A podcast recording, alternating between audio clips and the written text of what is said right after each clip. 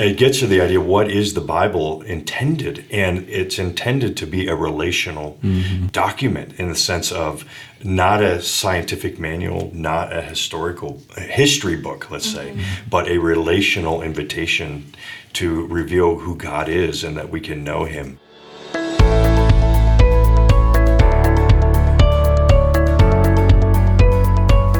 Welcome to the Monday Morning Phone Call Podcast. Every preacher knows when they're teetering on the edge of a topic that will result in receiving a phone call on Monday morning. Instead of backing away, this podcast exists to work through these polarizing ideas and spark conversation. This season, we're learning what it means to pull apart Christian beliefs and examine your faith in a process called deconstruction. We'll cover the most questioned topics within Christianity in hopes that it will help all of us better understand what we believe. All right, well, welcome to episode two of our season on deconstruction. Excited to have Alyssa with us again, and Pastor Larry is here as well. We're excited Just- to be just joining Larry. us. Yeah. Just Larry. Okay, all right, just Larry. Uh, yeah, we're excited to have you on the, the podcast. Thanks for joining this uh, conversation about deconstruction. Thanks, Paul. Thanks, Alyssa.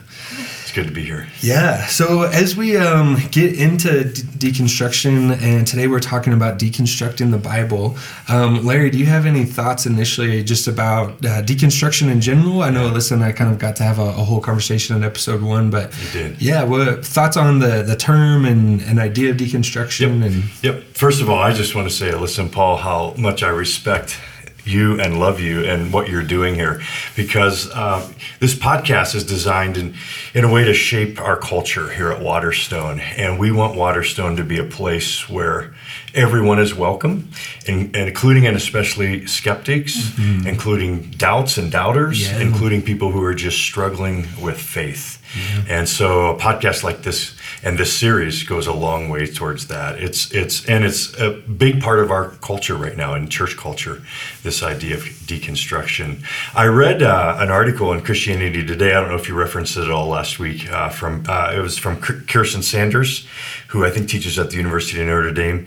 She talked about how this has uh, been going on throughout church history. That actually this deconstruction idea of people just wrestling with doubts, uh, trying to figure out who God is, is what, uh, on the one hand, launches new movements all the time. Puritans, Moravians, um, you know, there's just this history of people who really begin to wrestle with some of what their churches are teaching, and out of that comes a new movement. But I think I think the other side is I think for just personal spiritual journeys, this is important. And the, uh, Kirsten mentions in in this article in Christianity Today that. Um, her deconstruction uh, season in her life was launched when she was writing her dissertation on Thomas Aquinas. And the idea of Thomas Aquinas uh, is that God is so big that we can never know him at all. And what deconstruction often is, is running up against the limits of our finiteness as human beings. And God is the ocean.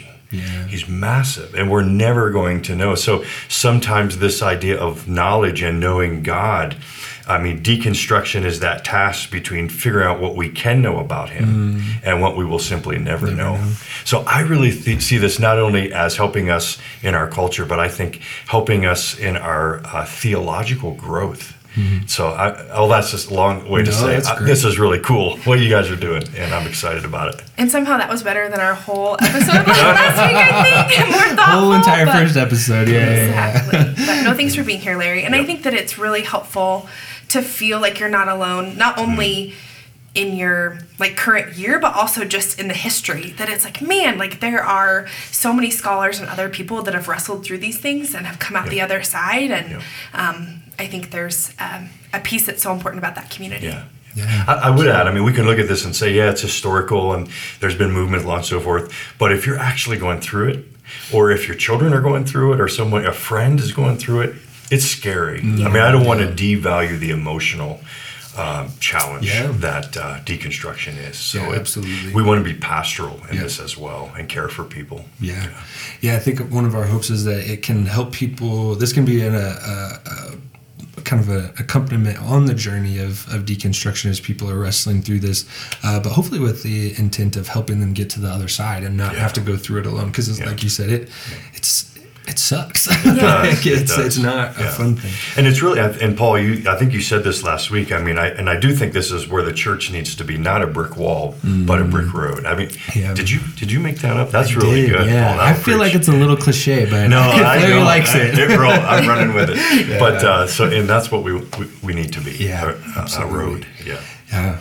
So I think for today, as we dive into this conversation, um, we thought episode two should be all about the Bible because when you talk about all of these different spaces that we'll get to, all these different topics about deconstruction, ultimately a lot of them come back to Scripture, how it's been used, how it's been interpreted, um, how it's been treated, sometimes misused and abused and manipulated. And so um, we just thought it'd be helpful to kind of give an overview of, of places that has happened and how the Bible has been treated in the past, but hopefully give a little bit of um, kind of some paradigms to help people understand and, and maybe know how what their posture should be as they they come to scripture so as we dive into talking about the bible today have there been any places uh, larry or alyssa that either of you guys have have struggled with the bible and found it confusing or conflicting or Yeah, there sure have. And mine has been not so much like in the past or the things the Bible has said about the past and history, and I know we'll delve into that. For me, it's been more about um,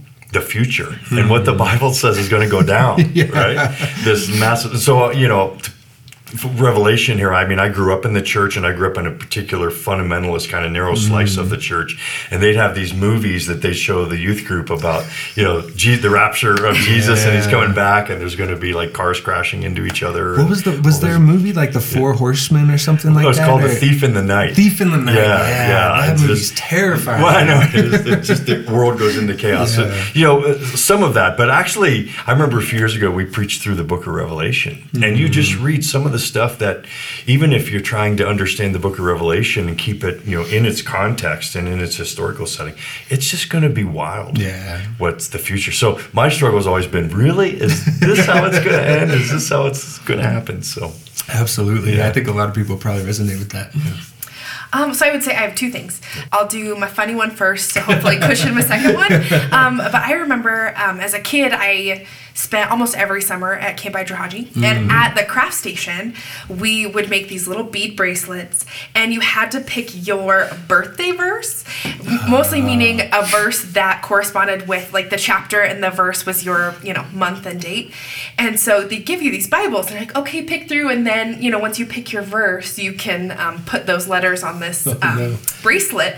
And I just remember looking through, and you know, and of course you're reading the Bible in one verse chunks. Like, oh no! like as a ten year old, you're like, I don't want to. That's not, my birthday verse. You know, just like. do you remember any of the ones that were yours Oh yeah, like one is about you know because obviously I started in Genesis, you know the Oh, Torah, yeah, so it's like oh don't build a temple up on a hill because the wind will come and show your nakedness. And I was like seems practical, but I don't know if that's like what I want to you be. want your whole life to be about yeah, you know, or I think one's about like stoning and adulteress. no. Um, so I think I just panicked and just picked um, like pretty beats. There you go. Um, because I didn't want to speak any of those things Yeah. um, over my life. Just one verse. Turns out that's not that's not great. Don't read the Bible one verse at Yeah. a time. Um, but uh, what actually has been challenging is I think a lot of those verses that speak directly to women and their role in the church. So you know, women shouldn't speak.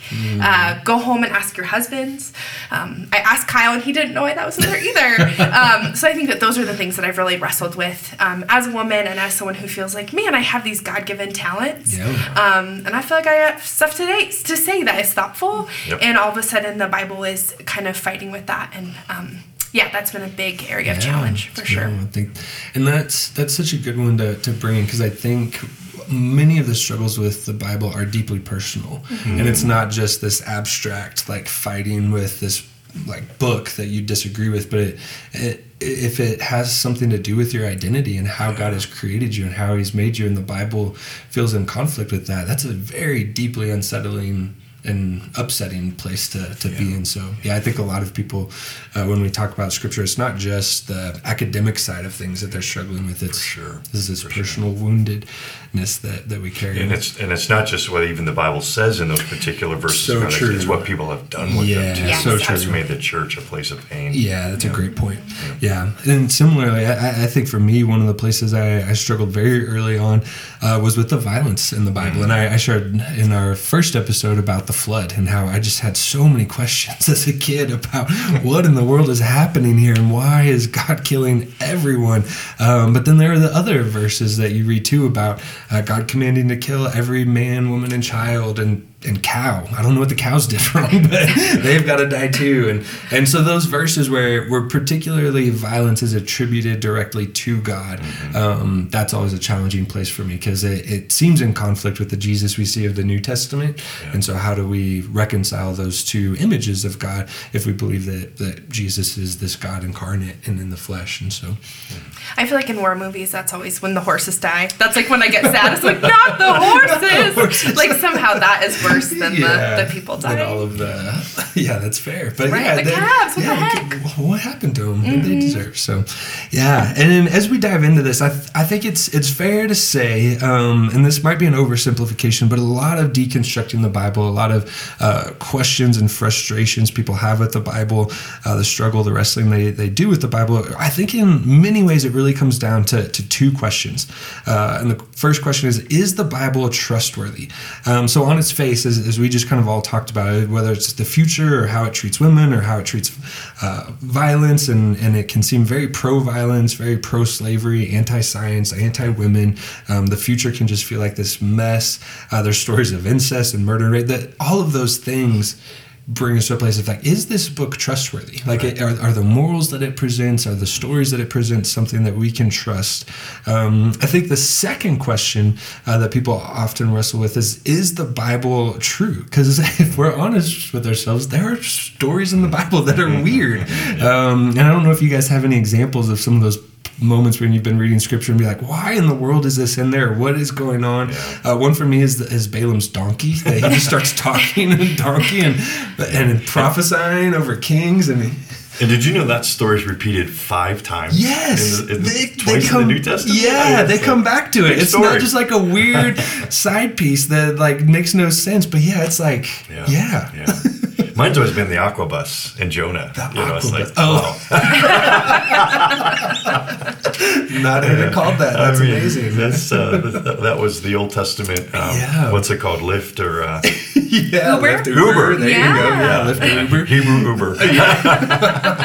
yeah, yeah. How does someone survive in the belly of a fish? Yeah. for, yeah. three When I was in college, I did a research paper on it. Uh. I did discover there were sharks in the Mediterranean that they have actual stories of human beings being swallowed by sharks and living for Oh, interesting. a time. So, oh, fascinating. but that kind of defeats. Never mind. Yeah, yeah, yeah, yeah. yeah, yeah. That's what defeats a into beat it, right? special, right? Yeah. Anything for you, Alyssa, that feels weird or like, is this really true? Right. I mean, I think the unicorns that the Yeah. the King James version references unicorns Yeah. several times. You know, and you're like, how do I? I learned that unicorns weren't real um, at a, on a very traumatic day when I was ten. You know, that I was like, wait, Yeah. they're not real. Or as my daughter calls them, horsey corns. Horsey Yeah, which is so best. cute. Yeah. But yeah, there's all these references, or the Leviathan, or all these weird creatures that it feels like a, a very removed. Um, there's talk of dragons, fantastic beasts. And let's be honest, there, there's some more central beliefs around Christianity of, of virgin births or dead people coming back to life at Easter and Jesus. And, and I think a lot of people come to those stories and, and think, is this true? Did this actually happen? What can I trust um, is true about the Bible?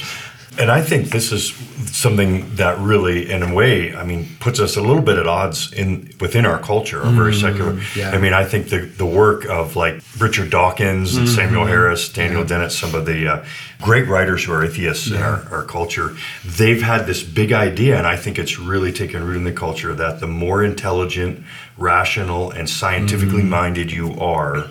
The less able you are to believe in God Yeah. um, because science has disproved the Christian beliefs. And you know, at, at- on the other side of that, the, the central pieces of the Christian faith sit on miracles. Right. Yeah. The Exodus, the resurrection. Mm-hmm. So you cannot really even dip your toe in the water of Christianity and not bump into miracles. Yeah. And so there's there is this tension uh, all the time in our culture around it.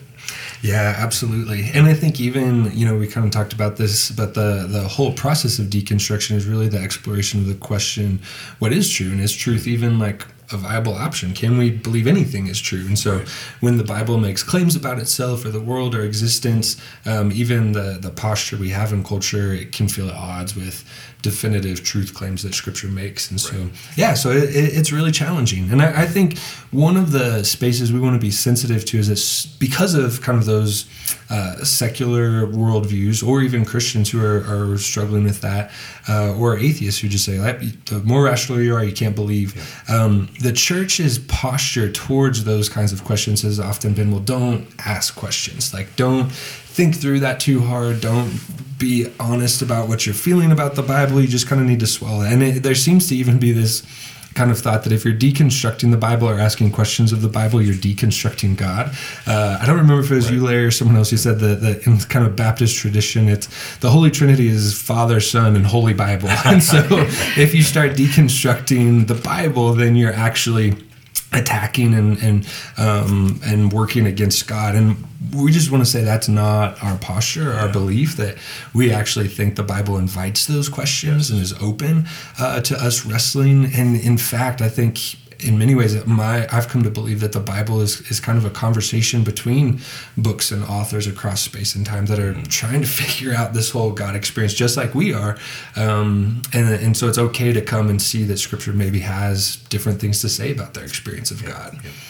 I mean, we literally, a huge section of the New Testament is just one sided letters. So, how could we feel like we actually yeah. know Yeah. what's Uh-huh. going on when Yeah. we're seeing just Yeah. one side of the conversation? Yeah.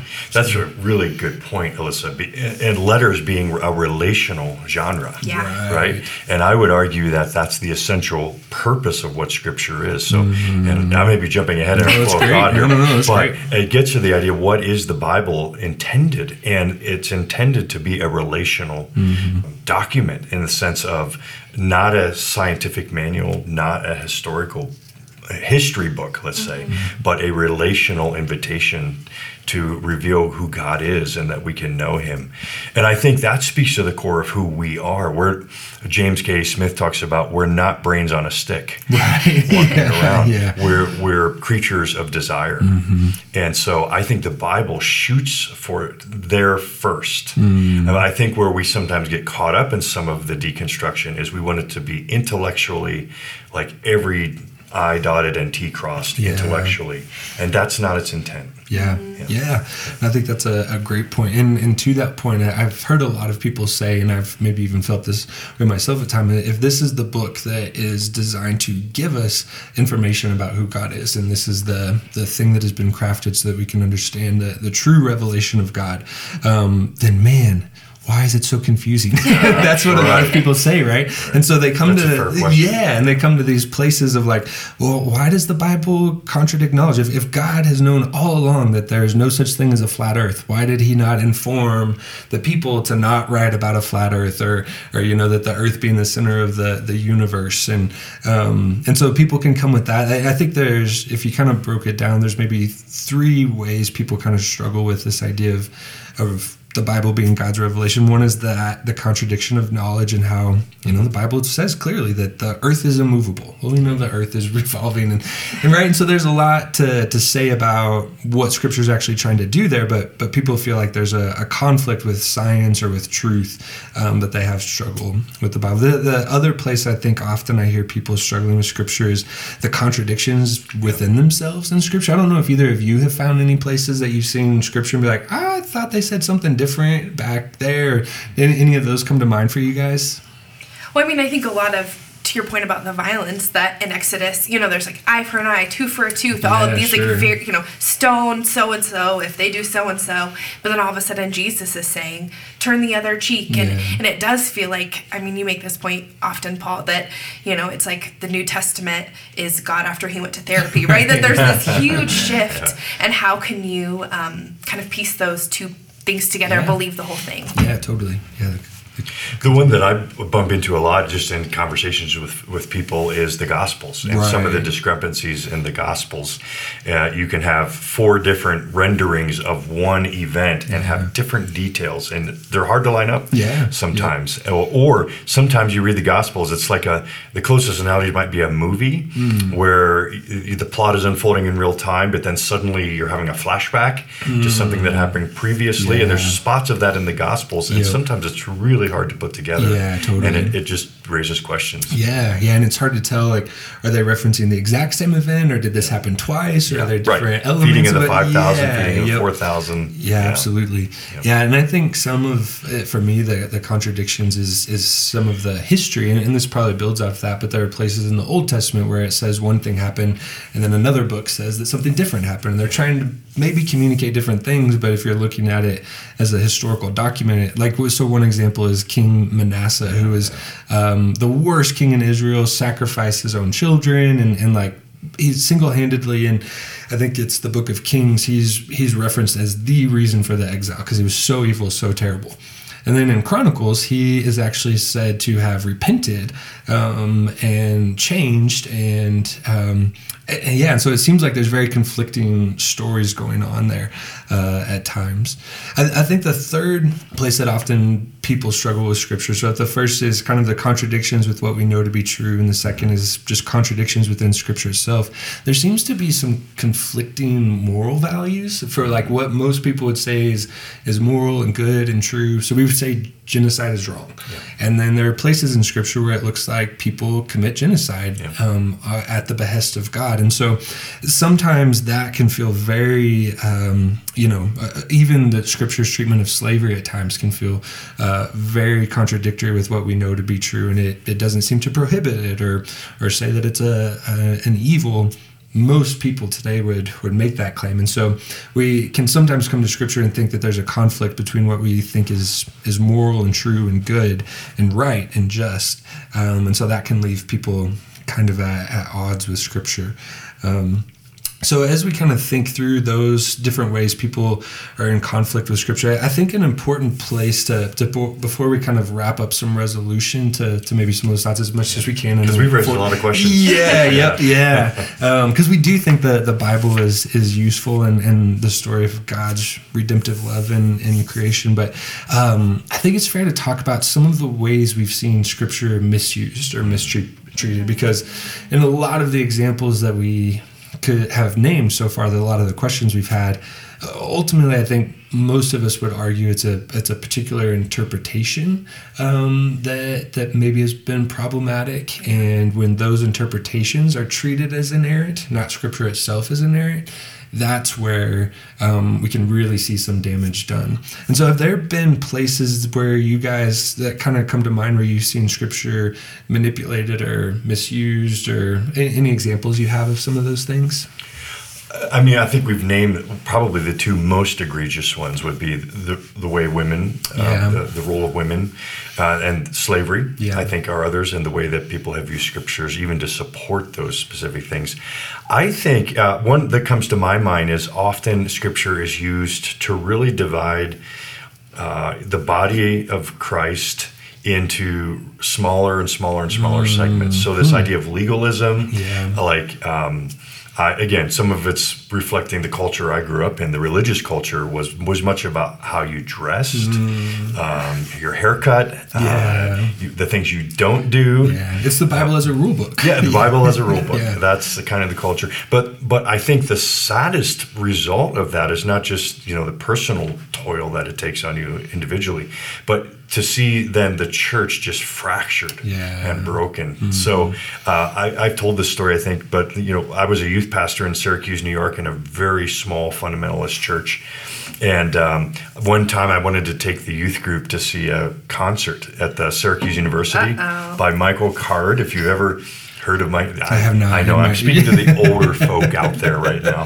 Was he like uh, Michael W. Smith? he was before that, yeah, Okay, yeah, yeah. The He was just after uh, John Wesley, I think, or you know, no, no. Um, but like very James Taylorish, all this. So he was Michael Card performing at Syracuse University to promote a Billy Graham crusade Oh wow. that was coming to Syracuse University. So I put all these posters up, came in the next day, they were all on my desk with a little sticky note from the senior pastor. Wow. Come see me. He said, You're not taking the kids to see Michael Card. And I said, Why?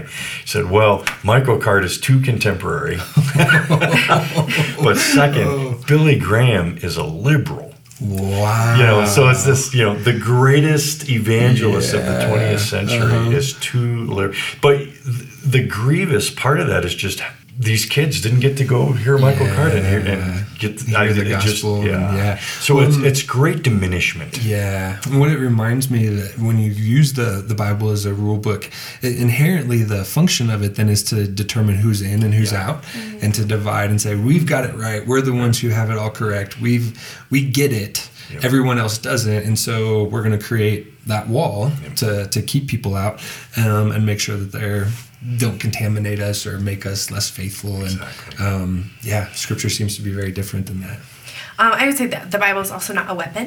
Mm-hmm. Um, and I think we see this uh, really strongly with Westboro Baptist Yeah. Church, right? That they, I mean, are picketing funerals and p- p- with, with verses, right? That it's like, you're going to die and God hates so and so. And um, I think we all know the character of God and that He would not be with those people, right? But they're using it as something sharp to, to cut other people you know and i think even we do that on kind of like a micro level.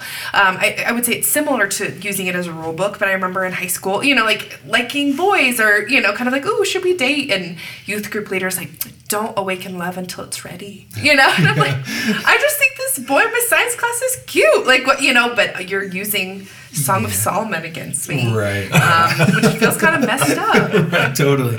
Yeah. It always makes me think of there's this very like obscure independent film from back when I was like I think college, maybe high school, but it's called Saved with Oh, Mandy yeah. Moore. Oh. Um, and in this movie, she Mandy Moore is kind of the, the typical high school Christian. That's very she has like the prayer gatherings at school and and is, is trying to, to save everyone at her school and, and mad at certain people for how they live.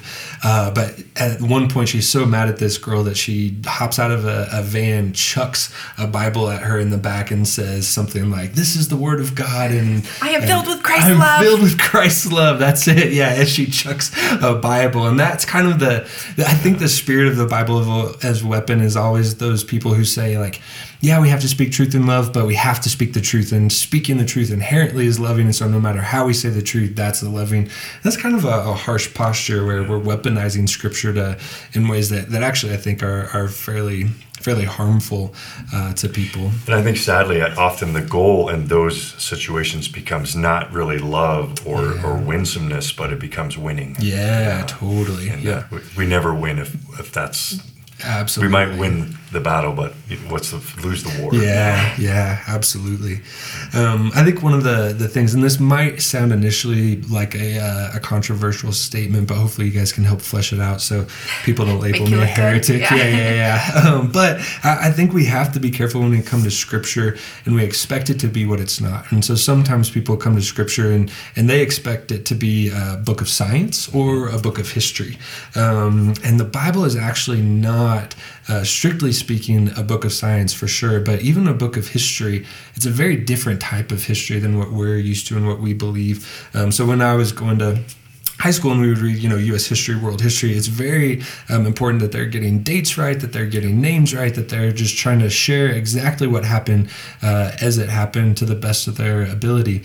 Scripture has a little bit of a different goal than that. It still has dates, it has people, it has history, it has historical events. I'm not saying that it's ahistorical, um, but its purpose is to try to show what God was doing Yes. in that space, which is a very different endeavor than just recalling and recording actual moments that, that took place. And so um, that's one place that I think the Bible can often be misused, um, and especially to try to answer some of those those contradictions. Rather than allowing Scripture to be what it is, we try to make it something it's not. One, I think it's important to know that even our history books have a, a bias, right? That I mean, I didn't learn until college that maybe Columbus like wasn't the best guy, right? Because Yeah, that's just not yeah. what we're talking about, Yeah. you know. And so I think it's important to even know that our facts and yeah, that's probably the year that it happened, but it's always from a perspective, Right. and the Bible is. A, theological history from Israel's perspective. Yeah. Anything you'd add to that, Larry, to Well- kind of bring some clarity? Yeah, and again, at the risk of even jumping ahead in some places No, I know. I might, know Yeah. you might want to land, I think that's so important. So if you take, for instance, your illustration of Manasseh in the Old Testament, like the worst king ever in Israel, what's interesting is that you compare his reputation in first and second second Samuel and in second Kings, which are more the in the moment, here's what happened, actual history, and then Chronicles, which was written at least um, three to four hundred years. I mean, it was written after the exile. Uh, So, if the events of Manasseh were around, I don't know, 800 BC, Chronicles probably around 500. So let's say 300 years. So what you're seeing in Chronicles is the writer kind of looking at the actual events of Manasseh, but saying, but this is what really was going on. This is what God's view of that. So Yeah. here's a here's a parallel, and I don't want to take too much time on this, great. but uh, it's April 20th, 1999. We're coming up on the 23rd anniversary of Columbine. So, any of us who lived here during that time, many of the listeners, I'm sure, we know the history. We know what happened. We know some things about families and all that happened. But now, what you begin to see 23 years later is a certain theological history that's beginning to be revealed about Columbine. So, for instance, the year before Columbine happened, a group of pastors that were, were led out of Southern Gables, and um, myself, number of us were part of this. And around this area, we've always tried to get pastors praying, but you never get more than three or four. Honestly, Yeah. pastors don't like to pray together. I don't know what that is about. Yeah. Um, but the year leading into Columbine, there was a group meeting at Southern Gables of 50 pastors. Wow. And it was some of the most intense praying I've ever experienced. I mean, it was people, men and women, yearning for mm. God to show up in this mm. community. It was powerful prayer. Mm. Columbine happened. This group of networked pastors were the ones who put together. Is again, if you were here, you remember the service that happened in the movie theater parking lot on Bowles. They had Franklin Graham come in, Amy Grant, and Michael W. It was at the time the most watched show ever in CNN history. I, I talked with a pastor yesterday who was a part of that group, and he chose to stay in his church uh, to, to help people uh, with Columbine. We, at the 20th anniversary, which we had here at um, Waterstone, one of the survivors has now become a full time evangelist, and she gave the gospel at that Right, 20. yeah. The, the impact of Columbine has now affected millions of people related to the gospel. Yeah. And so there's now the theological history of Columbine that's Right. been, and I know that's the theology of that is still hard. You know, how how could God allow something like this to happen? I'm not sure I'll ever understand that. Yeah. But to see God begin to turn it around and redeem it and have it reach millions of people, there's a theological history. Mm-hmm. Yeah, absolutely. I don't. Yeah. Yeah, no, I think that's perfect because I, I think when you do, when you look at, let's say, the Old Testament and the stories of exile, what, what you're really looking at in many ways is the most uh, traumatic event in the, the nation's history. Yeah. And so, in the moment, um, people are trying to say, what is God doing? Where has He gone? Why has He abandoned us? And then years after the fact, they're trying to write a very different um, expression of where God was at in the midst of those things. And and so it can feel like two very conflicting accounts, but but sometimes history gives perspective and, and time gives perspective. And so uh, that's where you, you just have to be honest about what uh, scripture is trying to do and not make it something that it's not. And and oftentimes when people have tried to, to say that, that the Bible is uh, history the way that we would understand it today, they're actually kind of discrediting the work of God in some ways and, and what the uh, inspired word of God is trying to do. And, and back to Chronicles for just a moment. So, you, when you read Chronicles, it's interesting. It, it tells the story of David, like Second Samuel, like Second Kings, but it includes no Bathsheba, Yeah, no Bathsheba, no murder, no, no- nothing bad about David. Yep. And then uh, even Manasseh, it says, well, he might have had one good day. yeah, right, yeah. he might have had one good day where he walked across the plaza and held up a Bible or something Yep. like that, you know.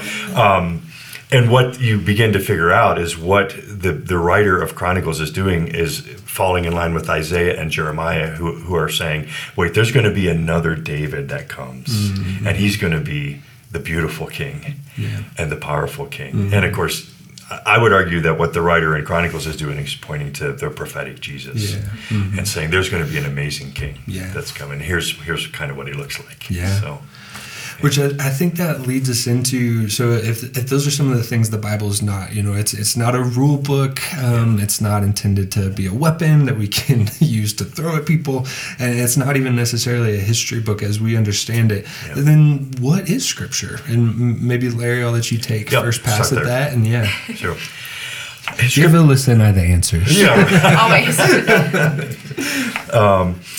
script I, I think it, you have to start with god Hmm. and that god is a relational god who wants to be known. Hmm. So i think he's doing that every day every second every moment of whatever this time existence is god is saying i'm here there's some sort of somebody bigger and stronger than you that's here and the sun rises. And mm-hmm. we have this what the scripture calls this uh, or theologians call general revelation mm-hmm. where all the time god's revealing how strong he is and how big he is. But that in and of itself is not enough for us to truly know the heart of God. And so that's what we call this idea, theologians call special revelation. Mm-hmm. Special revelation is this action of God to reveal himself, who he is and, and what he's done. And Christianity rests on this idea of revelation. Nobody would know anything about God uh, or the truth about God in a way that they could relate to Him if God had not decided to make Himself known. And the main deposit of that knowledge comes through what we call the Bible. That's what the Bible is. It's this product of special revelation. Uh, J.I. Packer says it's the faithful testimony of the faithful uh, as to who God is. And that's why in Scripture, and we, we used to say this a lot even around Waterstone, we call it God's Word. Right. And then that's where it gets even more interesting because you have to ask the question well, how did the Bible come to be? If God wanted to be known, He gives us this revelation of who He is, but it's in this book written across like 1,500 years of history. Yeah. I don't know how many, 40 different authors. Yeah. Uh, so, how did all this happen? Well, the Bible makes these claims about how this happened and how it's that it says, if, for instance, in I, I think it's Second Peter one twenty one, that holy women and men of God spoke as God carried them, mm-hmm. and that, that that word is a very picturesque word of like a, when we were kids putting a little stick in the water. Jan and the boys used to call it poo sticks for Winnie the Pooh. I guess that's the scene of Winnie the Pooh. that kind Thought of was going a different Yeah, way. yeah, sorry. but you stood on one side of the bridge, you threw a stick in, and then you ran to the other side of the bridge. Yeah. And so that's how the Bible was written. That it was actually women and men writing. Their personalities come through. I don't know whether they had a sense of something divine happening in that moment. They're just writing. They're writing the letters, whatever.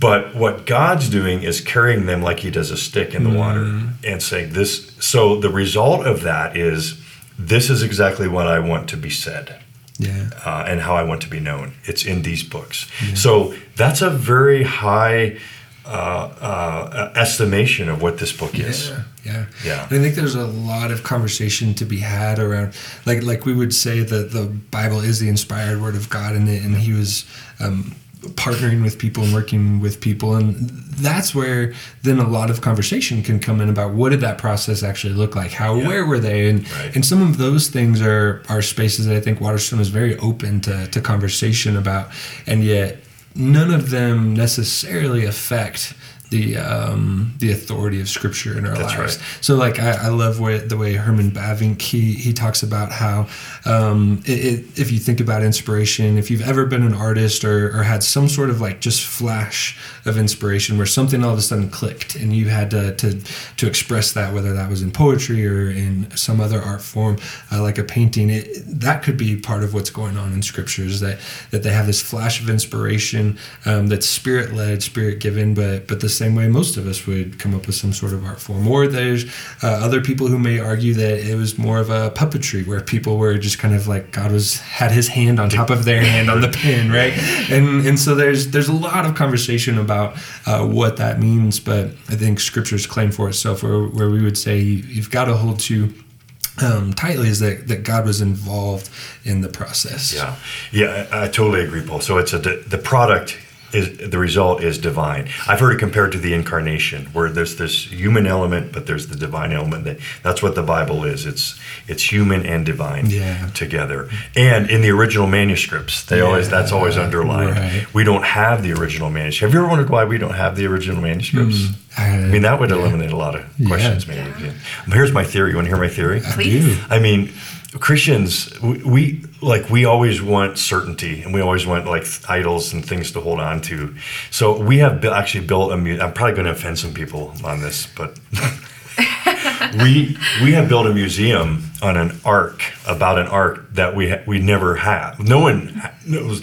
Can you imagine if we had the original autographs of the Oh, Bible? yeah. We would build a temple, Yeah. and we would have the Father, the Son, and the Holy Book. Yeah. and uh, it, that, that's my theory. Yeah, no, we would makes a lot of worship them. Yeah, yeah, you treat them as these like holy relics instead of scripture. And I, I think that's a great point because sometimes people can get very superstitious about the Bible and they're like treat it as this good luck charm. So I, I like I've known people who have like carried the Bible in their pocket to just make sure that they're always like protected by that, and that's not. The, the Bible in its physical form is not what we are saying is holy. It's the Word of God that's contained within it.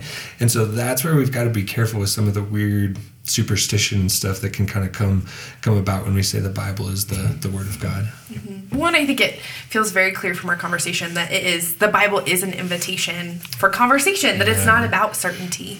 Um, so, Larry, maybe again, I'm going to put you on the spot here. Yeah. Can you talk a little bit about what are things that you would hope someone reading the Bible could feel certain about versus what um, maybe would be more of that gray as opposed to the black and white? It always starts with God wanting to be known, and that He, in this process of giving human authors, He ins- He inspired what they wrote, and so we have this sense that this this Bible is God talking. In fact, that interesting verse in 2 Timothy three sixteen is actually like a metaphor for someone talking. When you put your hand in front of their mouth, the breath comes out. Mm. It's t- it's God's breath talking. So I think we can, with confidence, really believe that the Bible is like no other book. So it's not only what the process God did in giving us the book, but I think on the other end, there's this is really interesting, Alyssa. There's verses in Scripture that talk about when a person comes to know Jesus, the Holy Spirit begins to live in them, and you get like my favorite story is about a guy who got saved and the he, he didn't know what to call the Holy Spirit, but he said the spook is really teaching me this and teaching me that. You, you, you kind of have this new reality in your life and you start thinking different ways and that, different questions. But what the things the spook does, it says in like John 20, is he gives an anointing to the believer that they can know truth. So, one of the gifts of the Spirit is you have this sense that you know when God's talking, mm-hmm. and especially with the scripture. So, if you think of God as like a painting, and how are we ever going to see God? Let's say that's a painting that's about to be unveiled, so there's this veil over it. So, what God does in giving us scripture is He He kind of takes you to the museum where the painting is, but then the Holy Spirit takes the veil off so you can actually actually understand what's being written and said about God. So it's this beauty of the Holy Spirit helping us. Yeah. Illumination. Yeah, It's called. I love that because it, it gets to kind of both sides. The, the before the writing, there's this inspiration, and then after the writing, the, the stories and and teachings that we have um, collected. Then there's this illumination that takes place for us afterwards that can help provide um, some clarity for us. I- And I think too, uh, that's why Scripture's so messy in Yeah. people's treatment of it, right. So everybody comes to it and they're discussing, they're questioning, they're wrestling, uh, trying to figure out what the Bible is is attempting to say. Um, and we really want certainty. We really want black We- and white we answers. We want no like sort of confusion. Um, but the Bible actually says that in the conversation, um, in the confusion, and in the discussion is where you actually um, begin to to flesh things out and have a, a better understanding of who God is. And I always think it's fascinating. We we always have this tendency to want to get it right and make sure we like know everything right. And I uh, I heard this story of a professor in college who was a Bible scholar, world renowned, and he said at least eighty percent of my theology is bunk. and his his humility in that moment is to say that none, to your point earlier Larry, none of us can understand god fully and so we have to have this humility that a lot of things we think about god a lot of things that we think about bible the Bible are are probably wrong. And I, I think it, it's funny that even in the New Testament, uh, the first people who know who Jesus is, the first people that have an understanding of who Jesus is, are not his disciples. They're not the priests. They're the demons. Yeah. And, and the demons have this very clear understanding. They get it right. They know who Jesus is, but they don't have faith and believe and, and trust in Jesus. Um, and I think sometimes we can, oh man, I think we can have a demonic posture towards Scripture when we think the whole purpose is to get it right, to hold what's right against people, um, instead of entering into the conversation and exploring and trying to, to understand more fully who God is with a humility that, that we don't always understand. In other words, Paul, read the Sermon on the Mount. yeah. That's exactly what Jesus is doing. Uh-huh. You have heard that it said this, Yeah. but I tell you, yeah, Yeah, he's deconstructing. He's deconstructing Yeah, his lot of- pastors. Yeah, yep, Yeah. absolutely. Yeah. So, uh, and Alyssa, back to your earlier question. So, you know, what I guess what are the the things that we stand on that we're anchored on here? Uh, I, that the Bible is inspired, that it's a divine human product, and that means it does have foundational authority. So we like to say here at Waterstone that we believe Jesus rules the church through his word. So we go to scripture when we want to know, you know, God's intentions for the world, when we want to know what our mission is, when we want to know how to handle situations, our instinct is scripture because it does have that foundational authority because it's from God. Um, we believe God cannot lie. And so I think, you know, often you hear uh, theologians use the word inerrancy. In fact, I checked this, we have that in our doctrinal statement Oh. here at Waterstone, that the scripture's inerrant. But I think you have to define what inerrancy means. And, e- and even when you define it with the realization that we don't have the original autographs, so we technically don't have the inerrant manu- Yeah. manuscripts. That said, I think it refers to this idea that the Bible is true and trustworthy, Yeah. and that we can trust it as the voice of God. I think, though, as Paul, I think you've been pushing hard on this, and I agree with you totally. Whatever statements there are in the scriptures, they have to be understood in their context, not our context, not our modern preoccupation with precision and detail Yeah. their context and their genre. Um, all that God is saying in those things and in those places and times is true. Yeah. We can trust them. And I think that's such an important point because one of my uh, favorite theologians he uh, says about Scripture that that if you look at a story in Scripture and let's say that that it didn't actually literally happen historically like it's documented, but it, it is a theological history, and and the author is infusing theological meaning into some of the things. Just because it didn't happen exactly like it said does not mean it's not true, and I think that's so important in that the the meaning, the intent can still be true, even if uh, the historical event that happened, you know, to your point earlier, 300 years before they recorded it it doesn't mean that you know if if Manasseh didn't literally actually repent, there could be intent of the author to say he very well could have. It could also be intent of the author to say, hey, this is actually what he didn't do, but we should do. Yeah. And and so there's a, always this conversation in Scripture about um, the historicity not actually making the teachings uh, untrue.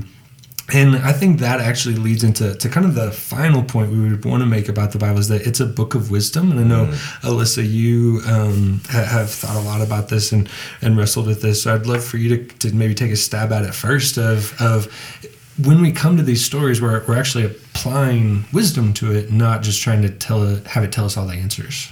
Absolutely. Um, and then Larry, you can clean up whatever mess I made if I missed something. Um, but yeah, I think that there's something to be said for that.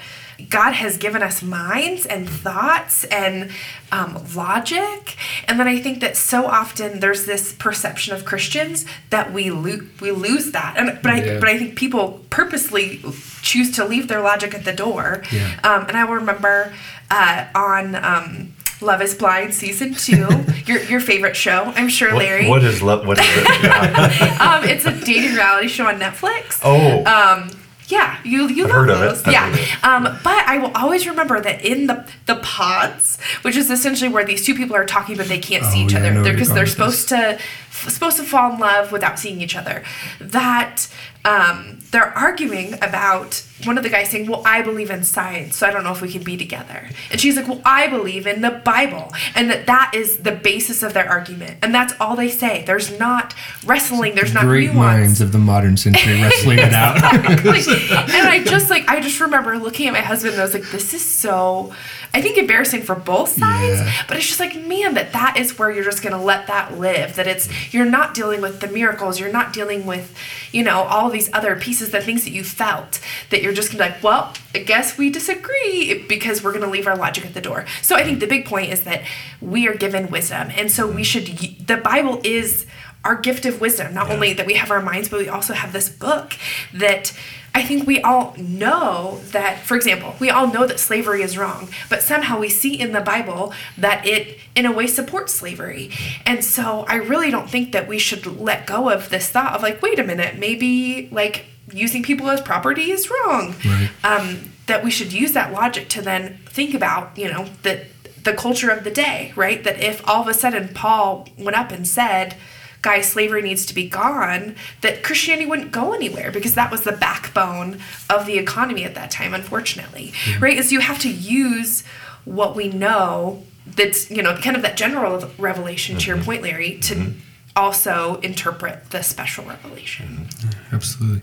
And I, I think even within scripture itself, there's this lens that it gives us. And a lot in Proverbs and um, even in the New Testament, Jesus is always, uh, not always, but uh, there's quite a few places where he's equated with wisdom. Um, and then in the Proverbs, it talks about applying wisdom um, to scripture and how, and it, it, kind of forces you to even do that in some places. Like there are places where at, one point in Proverbs it says, "Don't um, entertain the fool and have a conversation with him because it's it's pointless." And the very next verse says, "Have a conversation with the fool and point out his error." And so if you put those right next to each other, it's like, well, what are you supposed to do? Use wisdom to know Yeah. there are some moments that you have to have the conversation, and there are other moments you're fighting with the fool, and there's no point. And I, and both of you, I think, raise an important issue in that. In that it always has to do with interpretation Yeah. as well. So part of that is understanding the type of literature the Proverbs Yeah. is, which is Yep. always about uh, contrast Yep. and and parallelism and opposites. Yep. Um, that's part of wisdom is knowing the extremes. Yeah. Um, and then, uh, as you said, Alyssa, I think understanding, like if you take slavery, for instance, when, the goal of interpretation is always to understand what the original author was trying to say to the original audience. Yes. So when you take slavery, for instance, slavery in the Roman Empire was very different than slavery in the 1800s, mm-hmm. chattel slavery. Two thirds of all the people in the Roman Empire were slaves. Mm-hmm. Most, well, half of that two thirds, I'm, I'm totally lost in the mathematics now. But One were- third. but- I can do that part. they were women. They were women who were essentially viewed as property. It wasn't based on race. And it, it was more based on the socioeconomic ladder. Um, and so, you know, Paul gets taken to task a lot for why didn't you say anything about slavery? Well, frankly, most of those two thirds, they understood that they'd be in this scenario their whole lives, and it, it wasn't misery. Mm-hmm. And so I think there's this sense of understanding you can't judge Paul by 1800 standards of slavery and say, mm-hmm. Paul, you should have done this, you should have done that. So there's that piece. The other piece is, I would argue that Paul writing to the original audience in Philemon, he makes a massive shift about slavery when he says to Onesimus, a slave owner, was it Onesimus? I get the Onesimus. You Uh, preached on this, Paul. You're to- the expert. Yeah, he was writing to Philemon about the slave Onesimus. Yeah. when he says to Philemon, Onesimus should not be your slave, he should be your brother. yeah. In my mind, lightning bolt. Yeah. I mean, that when he wrote that, Mm-hmm. that's why Wilberforce and um, Yeah. You know, the abolitionists. I mean, right there was the crack in the wall of slavery. Yeah. Uh, it- but it's it's really about still knowing Right. what Paul's doing in the book of Philemon. Yeah, just- no, exactly. And even in other places where it comes to like uh, him saying there's neither free nor slave nor Greek nor he's not eliminating those categories, and he's not saying they don't matter. That there's no such thing as men or women, but he's trying to make the larger point that under Christ all have equal um, rights and responsibilities and dominion, and, and so he's kind of leveling the playing field in a context. And so I, I think you're totally right, Alyssa, yeah. when you don't apply wisdom to those things and just expect it to tell you what it says, then it can be very confusing. You can justify all sorts of horrendous things.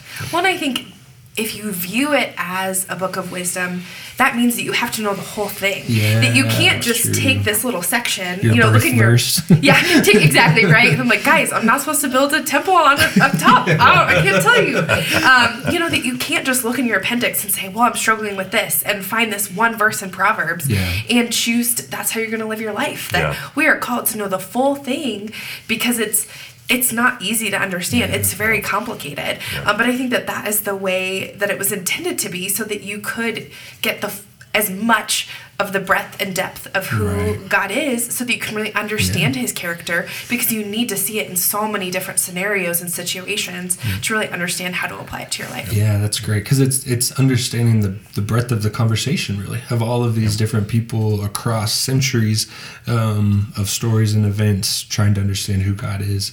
Um, it makes me think, and this kind of leads into to maybe a, a place that we can can wrap is that.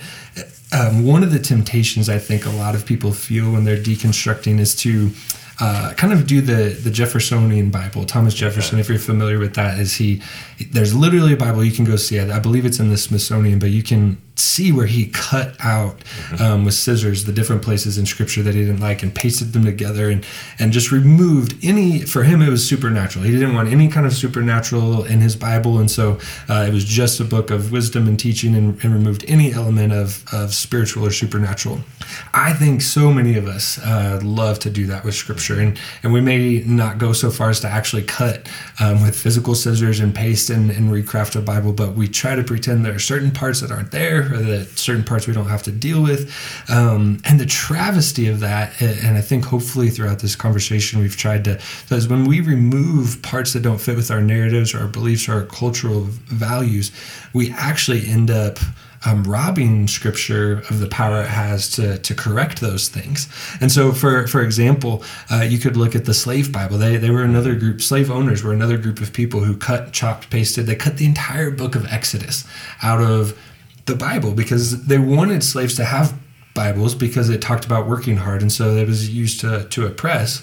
But they had to remove whole chunks of scripture to try to say uh, that, that would speak back or push back. So, so books like Exodus and God freeing the slaves, or Philemon, where Paul writes this this um, mandate to to kind of free a slave.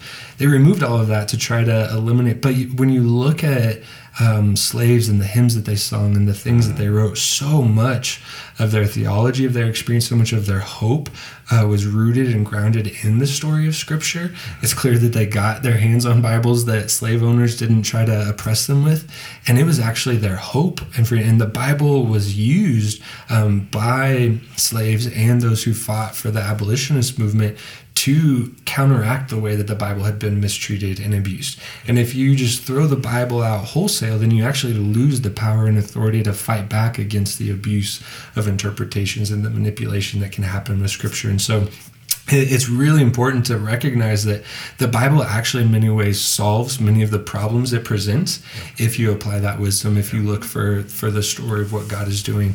Uh, back to Alyssa's pointing, which I think is is an awesome point, is that it, it is wisdom and it's work. Yeah. It takes work. So Paul, you know, um, just to toot your horn a little bit here, I, you know, one of you preached Genesis 38 last week, and if, if you haven't heard that message yet, it's I told Paul it's one of the 10 best messages I've ever heard in in my 60 years. wow And I grew up in church, so I'm just it- not going to say anything. it was an incredible message and it was on one of those chapters in the bible that people read and they're like if this is what it's about i'm out but i think once you get into it and you do the work and you understand you know the context and what's going on and what the author's doing it's a beautiful passage that actually elevates the role of women Yeah. in a time and place and culture that had women under their thumb. I mean, and to see what how it previews even the work that God was going to do through the coming Jesus, Yeah. uh, through Tamar being in the line of Christ. Yeah. It's I was I had chills, and it's uh, this idea. I think if you're willing to dig in and do the work, I personally have experienced and believe that many of those problem passages can at least be explained. Now, are we going to agree? Here's the other thing. I think I know we're getting close to wrapping up, but I think sometimes we want the Bible to be like perfectly understandable and tame. Yeah. I think we want a Stepford wife for scripture. How about that for a cultural reference? Yeah, yeah. Are you familiar with that movie? Yes, yeah. Where the women had like computer chips in them or something, and yeah. so they always said yes. Yeah. Well, the answer is always yes. I think we want God sometimes to be our Stepford wife, and as long as He agrees with me, we're we're good. And I think if you're reading the Bible. Uh, you want a God who doesn't agree with you. Yeah. And you want a Bible that's maybe not always saying and clearing things up the way you should. Yeah. Because then you might be on to a God who's infinite. Yeah, absolutely.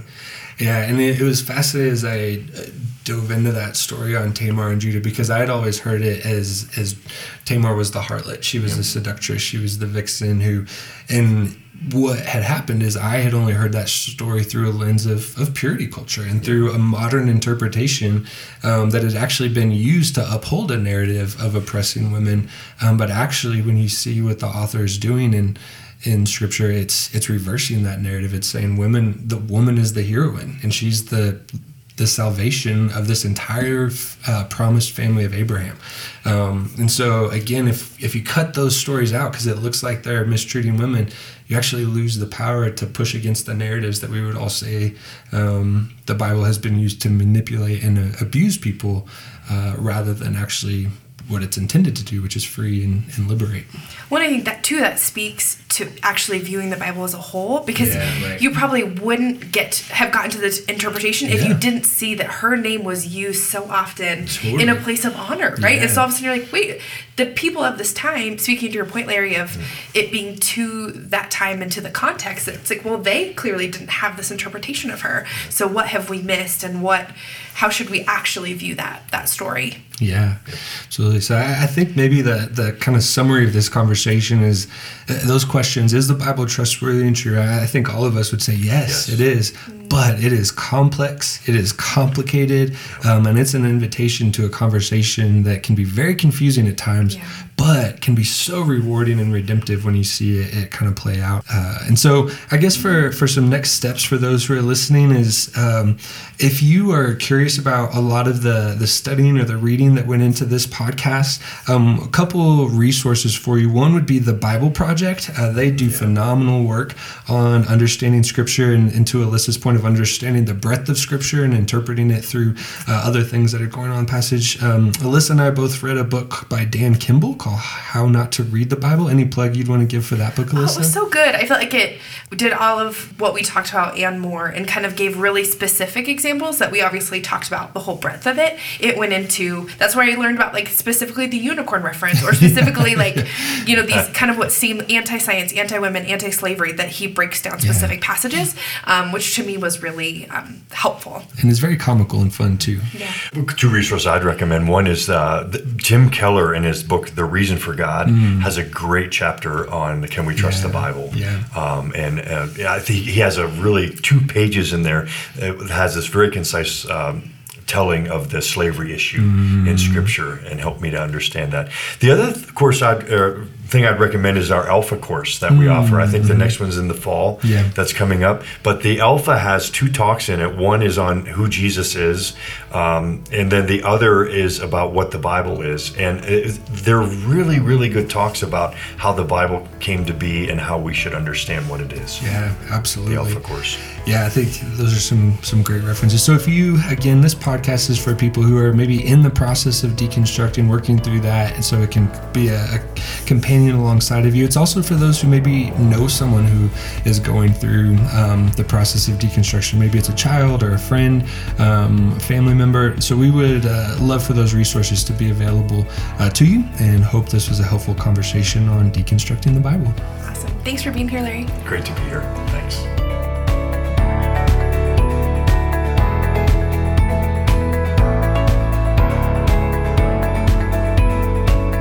Thank you for listening to the Monday Morning Phone Call podcast.